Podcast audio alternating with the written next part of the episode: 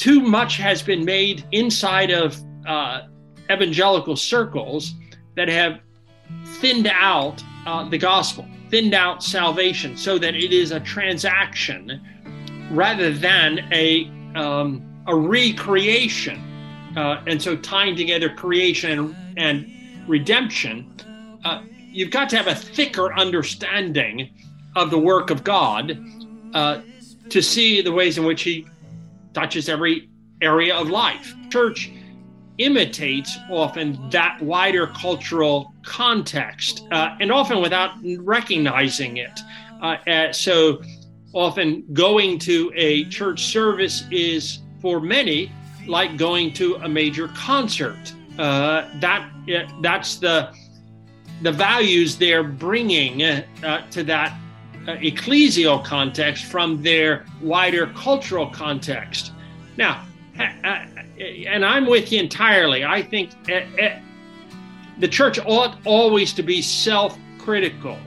Uh, so when it ceases to ask interesting questions about its own life, I think it ceases to be faithful. Can diversity actually result in unity?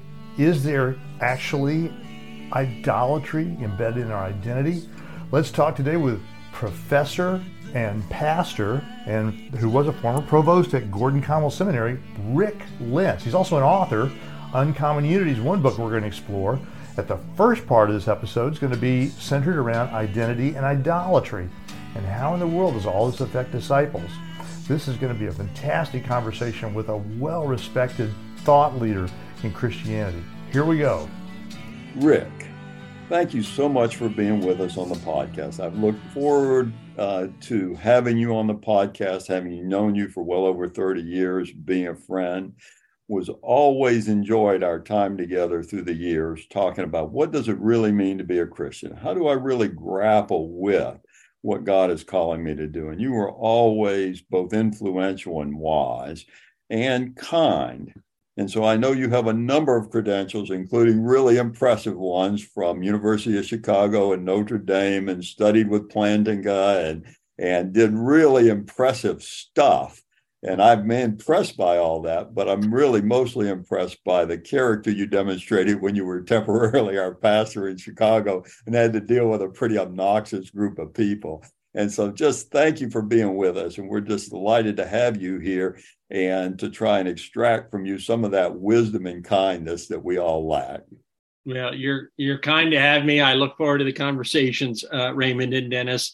Uh, and uh, there's lots to tease out, and so looking forward to the um, all, all the things we get to talk about in a podcast like this. The two areas I want us to talk about is first your one book on image and idolatry really goes right to the heart of what's the meaning and purpose of my life. And then the second book, your more recent book, Uncommon Unity, really goes to how do we have that community? How do we work together? How do we love one another even though we're different? So I'd, I'd like to start out just talking about idolatry and imagery because I thought your insight there was really fundamental and foundational. And I thought the comments you made in some of our correspondence I'd like you to expand on is if we're made in the image of God and Christ restores us, then it's about more than just conversion.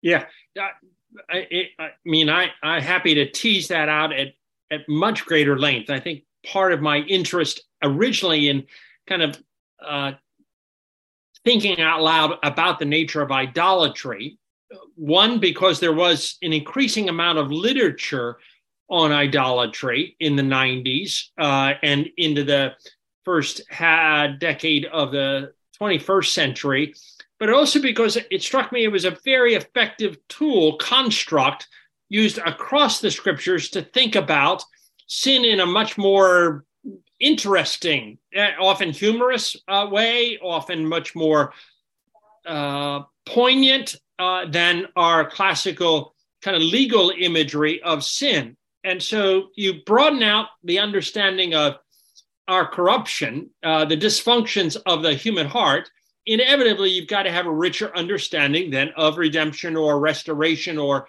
salvation. Uh, and so I, I, do think that the peculiar boomer uh, if you will, sin is to talk about sin in relatively thin ways uh, and therefore not appreciate the robustness of salvation. Uh, now, there's lots of reasons why that's the case. We can, um, you know, suggest some historical episodes that brought that to the fore. But I, I would say that that's a very effective uh, construct, uh, and much of my own work has been interested. What are the biblical constructs that help us to think about our own lives, our own world, in a much more full, rich, deeper, thoughtful way? And and I think uh, identity, which is the one of the big challenges of our time, no no doubt about it, uh, on the right and on the left. Uh, and I think that the questions of identity, uh, then if you uh, fold them back into issues of idolatry, they come alive, and and you see your your idols in lots of different places, uh, and oftentimes the church, in an ironic way, is an idol. It, it becomes a safe haven against uh, an encroaching world or something of that sort, and it keeps you away from the, both the challenges, but also the enjoyment of the created order. What is an idol, and how does that in, uh, infect my human heart in such a way that I'm not following Christ? Yeah, I, idolatry at base level is to treat something that's not ultimate as ultimate.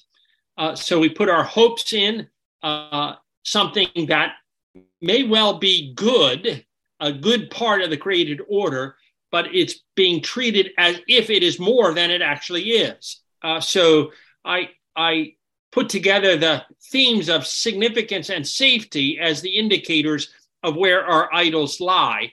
And often we're looking for safety against that which threatens us, hmm. but looking in places which will not, in fact, keep us safe, uh, and also uh, the places where we seek to have significance.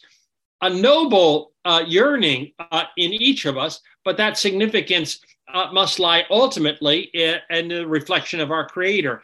So, uh, put simply, uh, idols are, are, little statues in the ancient world that people thought, in fact, could uh, keep them safe and grant them significance, meaning, purpose, lead them, if you will, give them direction.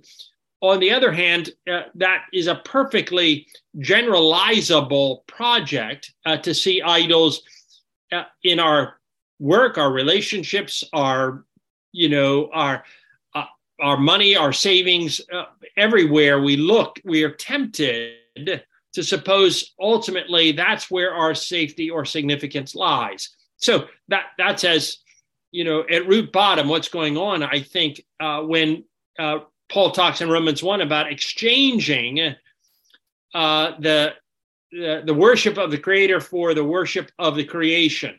And so we we we we hope in good things, but they're not ultimate, and thus they become uh, God's small g, as as was the case in the ancient world as well. Rick, let me jump in and ask a question about idolatry that we were pursuing here. In the Old Testament, we see a lot of examples of the Hebrews using portfolio theory. You know, it wasn't just one God. I got to have a whole raft of them just to make sure I cover my bases. We see this not simply and only in the Greco Roman world, but mm-hmm. inside the, the tribes of the Hebrews in the Old Testament. How does idolatry kind of function today as you've as you've thought mm-hmm. about this with respect to the portfolio theory? What what constitutes the recipe of idolatry in the modern Western culture? If I could toss the, the question yeah. that way at you. Yeah. And, and, of course, we're going to generalize because not uh, one of the unique things about idolatry is that there are multiple idols in everybody's lives and uh, a great variety of idols in any culture. So my idols might be very different from yours uh, or my neighbor next door and the like. And that's what makes, I think, idolatry so much more interesting than to talk generically about uh, sin. Now, I, I, I don't want to abandon concepts of sin and sinfulness. Uh, they, they play a role, but often uh, they make superficial the dysfunctions, the actual dysfunctions of our hearts that are, as uh, Augustine said, uh, are disordered. That is, we love the things more than we ought to, and we don't love the things as much as we ought to, namely God Himself. So uh, I do think uh, the multiple uh, um, idols, uh, what we might, what you're calling the portfolio a theory, is exactly right. that there are times in our lives when our careers are much more important than they ought to be, uh, or our uh, reputation is much more than uh, wor- we worship it. Uh, and o- on the list might go.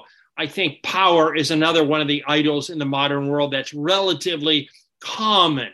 Uh, we want it, uh, or at least we suppose in political jargon, as long as those in power are in my uh, uh, tribe, I'm safe. Uh, and we lean into that uh, in a time like ours. But we could talk about a whole host of uh, idols. I would suggest that we have far more idols than anything that the uh, ancient Near Eastern world would have known. and in some ways, that's the, the incredible diversity uh, that has grown across the last three centuries in our lives uh, from any number of angles. You know, folks, I can't believe I get to do this. Talk to these amazing people like you and like our guest today, Professor Rick Lints. He's been a pastor, a professor, a provost at Gordon Conwell Seminary. He's working with the Redeemer, City to City in New York. He's an author of Uncommon Unity and another book, Idolatry and Identity. And when we come back, Raymond and I are going to explore more about what does it mean with celebrity, identity, purpose, meaning, and discipleship. Stay with us. Let me ask a question that sort of follows that for just a moment, and then I'll hand it back to Raymond. In your book, Identity and Idolatry, in chapter five, you made a statement what you revere, you resemble. And I'm curious how we can carry that conversation into the church. And before mm-hmm. I ask Rick to answer that question, I want to make a declaration that Raymond and I have used over and over again. We are not attacking churches. We are not attacking pastors. We are not attacking the body of Christ. We are cheering. But as board members in an organization or consultants in an organization, we like to ask provocative questions. So, so Rick, I think the question that I would frame is this: um, Inside the church, we hear a lot of things about tribalism, celebrityism, venues, uh, intellectualism, experientialism. Can you talk a little bit about your thinking on how idolatry inflates, conflates those kind of dynamics for believers inside the church and what the dangers might be with them? Yeah, in every age. So our age is not unique in imitating the world it lives in.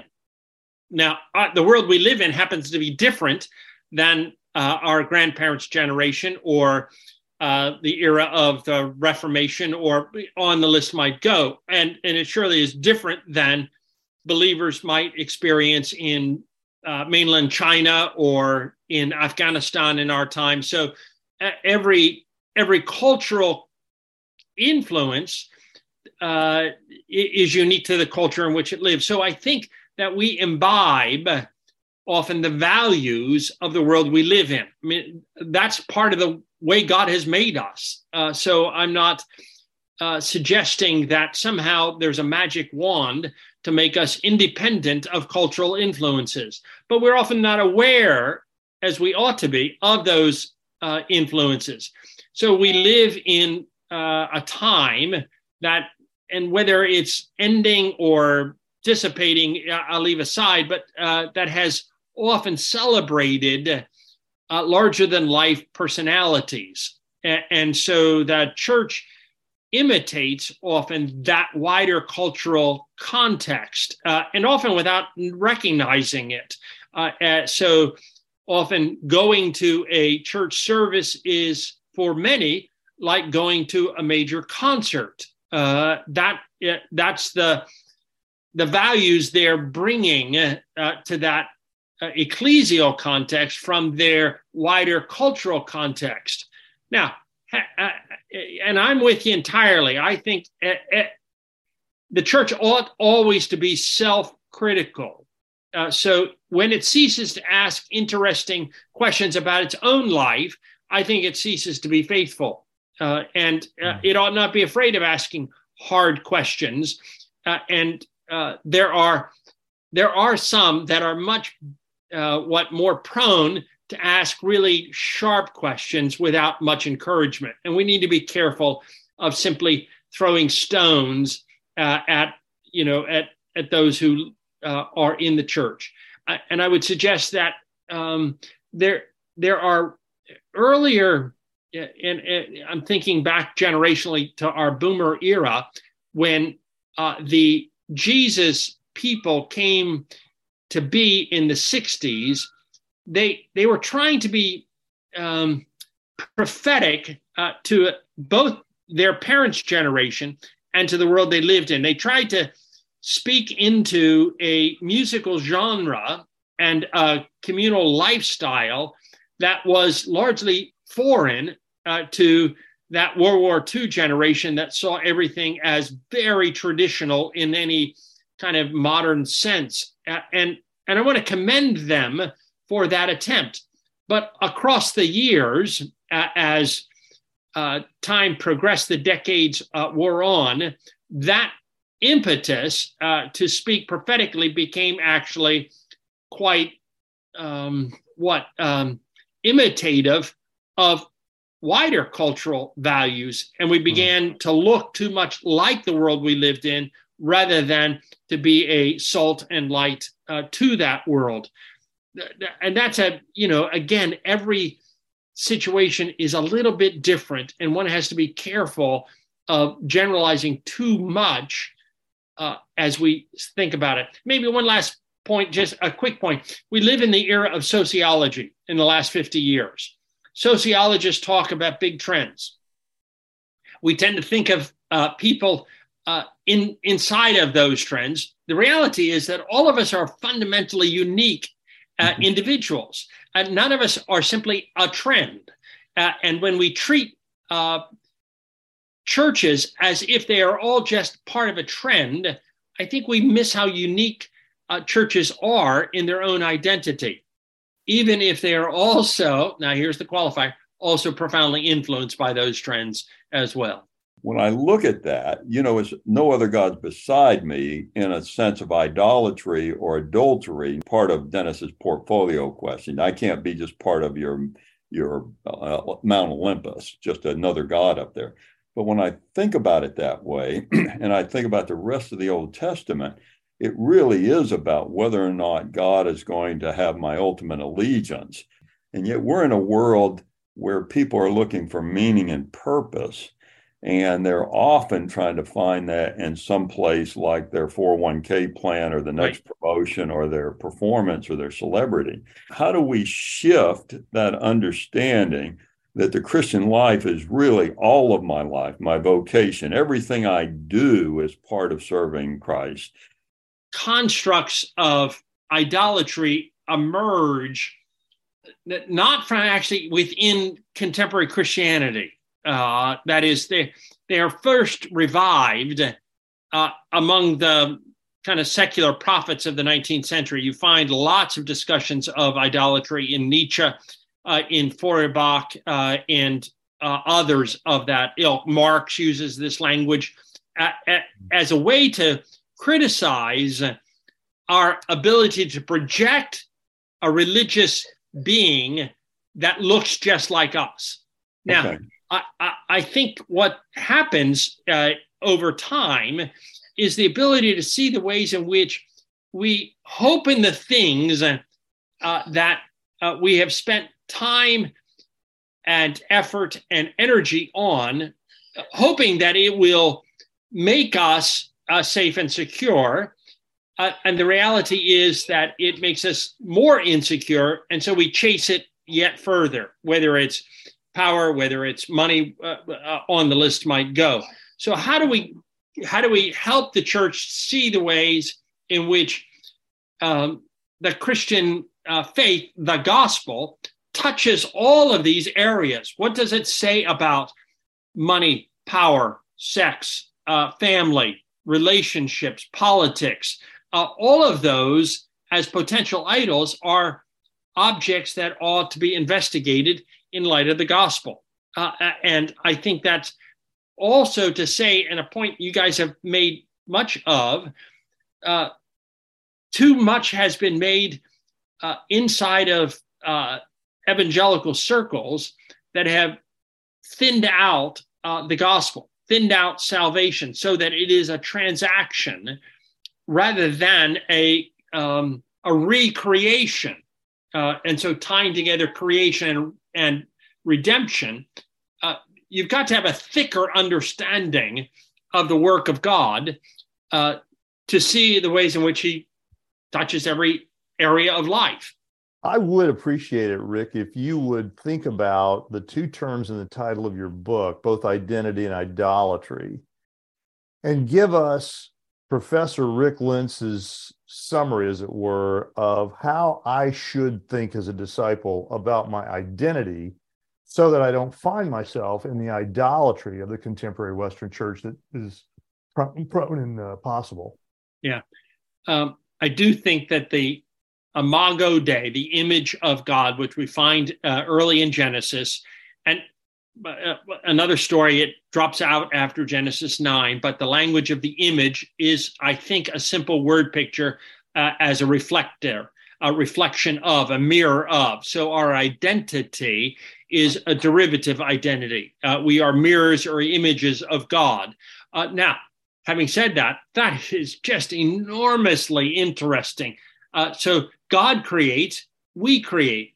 God speaks, we speak. We don't speak as God, we don't create as God, but all those activities of God, the character of God, is is reflected in us uh, to some degree, and so the uh, questions of identity in our time, the, the fundamental challenge is to contest that notion that we create ourselves, self creation uh, that somehow our own choices determine who we are. Uh, so David Brooks talks about the resume virtues and the uh, eulogy virtues, uh, and we concentrate so much on the resume virtues uh, uh, that we lose sight of the things that actually matter over time. Now, I, I, I want to be careful here. I think the eulogy virtues, as you mentioned earlier, Raymond, of kindness and graciousness and humility, those are reflections of the God who has made us. Uh, so I do think uh, that there is still a echo in our being uh, that yearns to reflect the God who made us. Rick, if a pastor in New York City happens to be watching this podcast and goes, I want to know more about this, where would they look to pick up information that you're talking about? Yeah, on the City to City website, redeemercitytocity.com, uh, uh, and uh, lots of um, menus down uh, that you can uh, look for the city ministry project. What's what's one other interesting piece about it is that it was oriented towards those who had no theological education, no seminary training. Uh, but interestingly, we have had lots of pastors come into the program, uh, uh, both as a refresher, but also to realize that they're facing questions that the seminary didn't train them 20 years ago or 30 years ago for because the world is so different and their world is so different. So uh, we we welcome uh, those with a seminary degree, those that have no seminary training, uh, elders in a church, lay leaders, uh, and folks that are thinking about vocational uh, ministry uh, as well. Professor Rick Lints, we are just honored and delighted that you would join us today on the Disciple Dilemma. Thanks for having me, and uh, look forward to some more conversations in the future. It's been great fun trying to grapple with these basic questions. Folks, thanks for listening to Professor Rick Lints today. He's been a pastor, he's been the provost at Gordon Conwell Seminary, he's been an author, and he's been working with Redeemer City to City in New York, talking about unity and diversity today in discipleship. Help us at the Disciple Dilemma to get the word out. Discipleship's been hacked. We need to get back to the model that Jesus gave us. Please follow us on LinkedIn, Instagram, Facebook, Rumble, our website, www.thediscipledilemma.com, and all the major RSS feeds. as always, thanks for listening.